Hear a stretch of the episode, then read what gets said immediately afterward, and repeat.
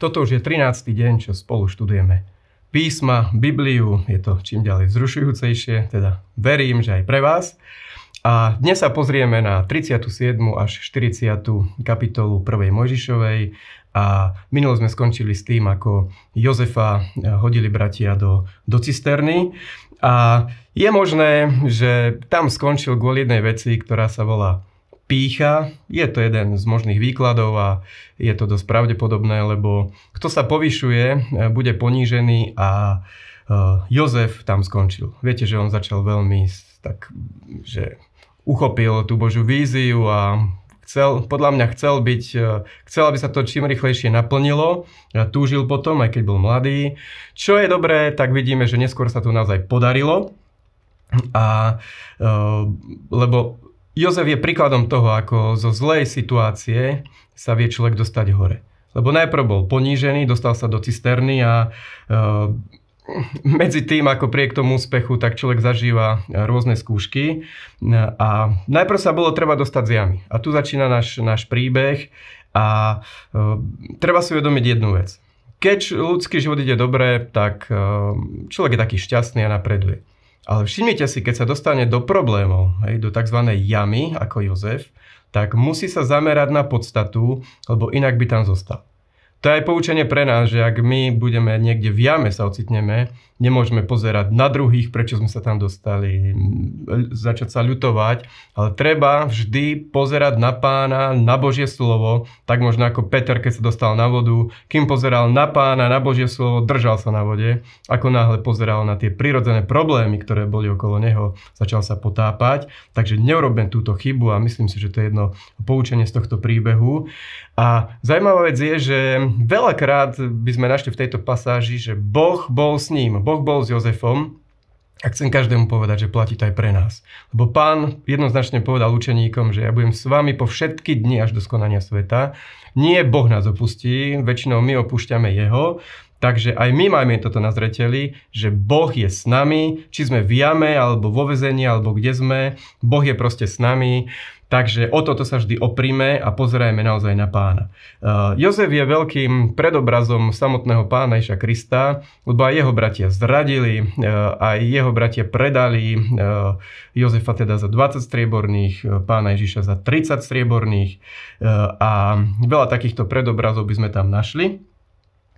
Potom vidíme, že keď sa táto správa o, akože o Jozefovej smrti, že ho zožrala divá zver, dostala k jeho otcovi Jakobovi, tak ho to veľmi zranilo. A čo je veľmi podivhodné, tak Jakob prehlásil, že ja budem smutný, že smutný zostúpim do hrobu. Čiže vyhlásil to nad svojim životom, ako keby sa už človek z toho nemohol dostať. Nikomu to neodporúčam. Na jednej strane si za to môže naozaj ku sám, lebo platí zákon sejby a žatvy. Zasial to, že on oklamal svojho otca. Dvakrát sa mu to vrátilo. Najprv ho oklamali s Leou, teraz s jeho synom Jozefom.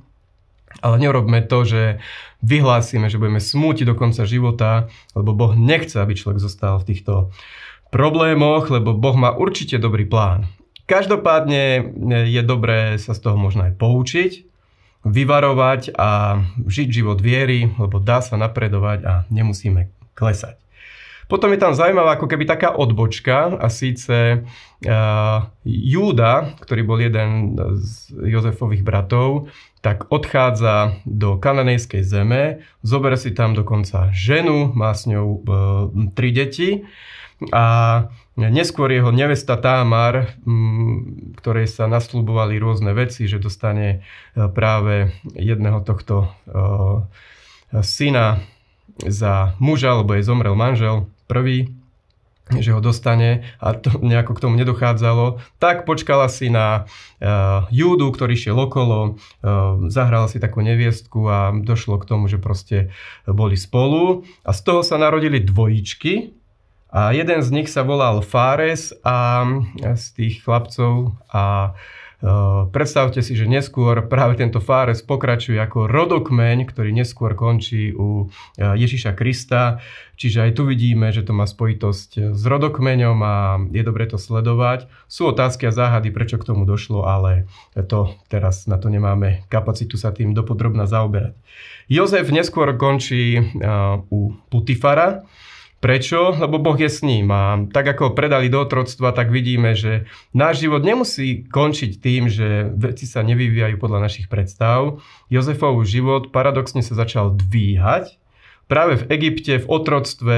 Prečo? Lebo Boh bol s ním. Ak je s nami Boh, tak my vieme aj v otroctve proste napredovať, fungovať.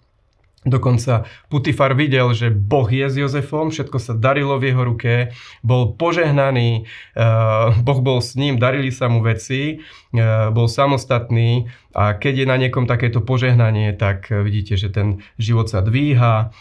Som presvedčený, že Jozef osobne sa dvíhal, videl, že sa vie znovu postaviť na nohy, bol síce mladý človek, hm, ale darilo sa mu. A samozrejme, diabol toto nemá rád a pripraví nejaké pasce, nástrahy. A v prípade Jozefa e, prišla tzv. putifarka, prišlo jedno sexuálne pokušenie, ale ja osobne si myslím, že práve preto, že Jozef sa rozhodol, lebo to vnímal ten tlak, on sa rozhodol, nech dôjde k hoc čomu, ja ostanem svetý, ja ostanem pánov, e, nedám sa týmto smerom, urobil jednoznačné silné rozhodnutie, to je súčasťou viery.